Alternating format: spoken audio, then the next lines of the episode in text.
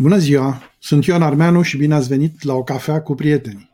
Dacă vă place postarea, aș aprecia mult dacă ați distribui. Astăzi m-am gândit să vorbim un pic despre de ce nu trebuie să judecăm o carte după copertă. Ne-ar plăcea să putem spune că această lume este una minunată, cu oameni deschiși, plini de iubire, care nu judecă niciodată pe nimeni. Însă nu e cazul. Majoritatea dintre noi judecăm. Sfântul Augustin, în despre cetatea lui Dumnezeu, spune e păcat să judeci un om după stâlpul casei sale. Asta ar însemna că e păcat să decizi cu cine stai de vorbă în funcție de cartea lor de vizită. Nu este stâlpul casei cel care ar trebui să conteze. Și, așa cum spune Sfântul Augustin, numai Dumnezeu ne poate așeza pe fiecare în locul pe care îl merităm. E o idee foarte valoroasă. Cu alte cuvinte, nu vă grăbiți să judecați oamenii. Nu aveți de unde să cunoașteți adevărata valoare, adevărata istorie, adevărata strădanie a cuiva. O parte a lor vă e cunoscută, iar, dar de trăirile emoționale ale lor nu avem cum să știm ceva. Și nu ne putem comporta ca și cum nu ar fi așa, ignorând acest lucru. Ceea ce știm este doar coperta. E bine să avem în minte că oricare dintre noi, indiferent de statutul social, putem oricând greși reuși sau eșua în viață. Când ne gândim la eșec, unul din motivele pentru care ne temem de el nu este doar pierderea venitului, să zicem, ci și pierderea statutului social. Ne temem de judecata celorlalți, de faptul că ne vor ridiculiza. Și această frică existentă poate fi o limitare majoră în calea succesului.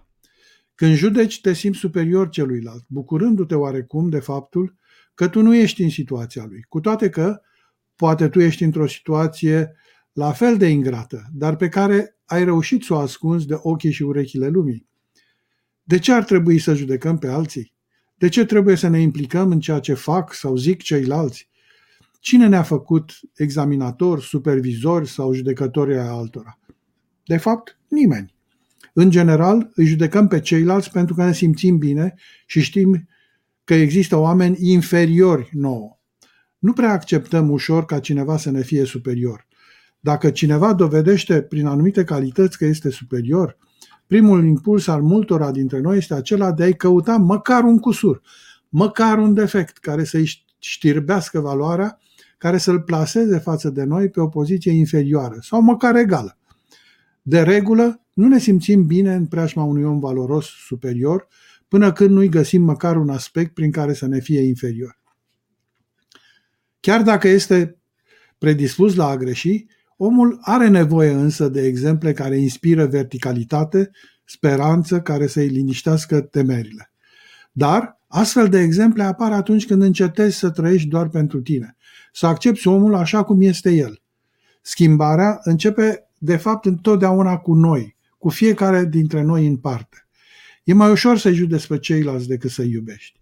Instinctiv, omul caută calea cea mai ușoară, calea minimului efort. Pe această cale nu poți însă să ajungi decât cel mult într-o groapă entropică. Dacă vrei să te înalți, trebuie să faci efortul de a transforma obișnuințele păguboase în calități cu adevărat pozitive care să te ajute să evoluezi. A nu-i mai judeca pe ceilalți este începutul generozității și al transformării autentice – toți avem povești nespuse despre bucurie, fericire, durere, tristețe, care ne fac să simțim și să trăim diferit. Nu mai judeca pe nimeni. În schimb, încearcă să înțelegi atât cu mintea, cât și cu sufletul. Atunci când vrei să-l înțelegi pe omul de lângă tine, sau chiar pe tine personal, e nevoie să pui judecata pe pauză. Al minteri, o să treci prin viață doar ca un distribuitor de etichete existențiale generatoare de vânătăi și complexe de inferioritate. Dacă ai vreo sugestie, ai o altă opinie sau doar vrei să vorbim, aștept comentarii sau mesaje. M-aș bucura să știu că cineva a urmărit postarea și a înțeles mesajul sau, și mai bine, că am putut fi de, de, de ajutor. Mult succes și să auzim numai de bine. Dacă v-a plăcut, nu uitați să distribuiți și să vă abonați.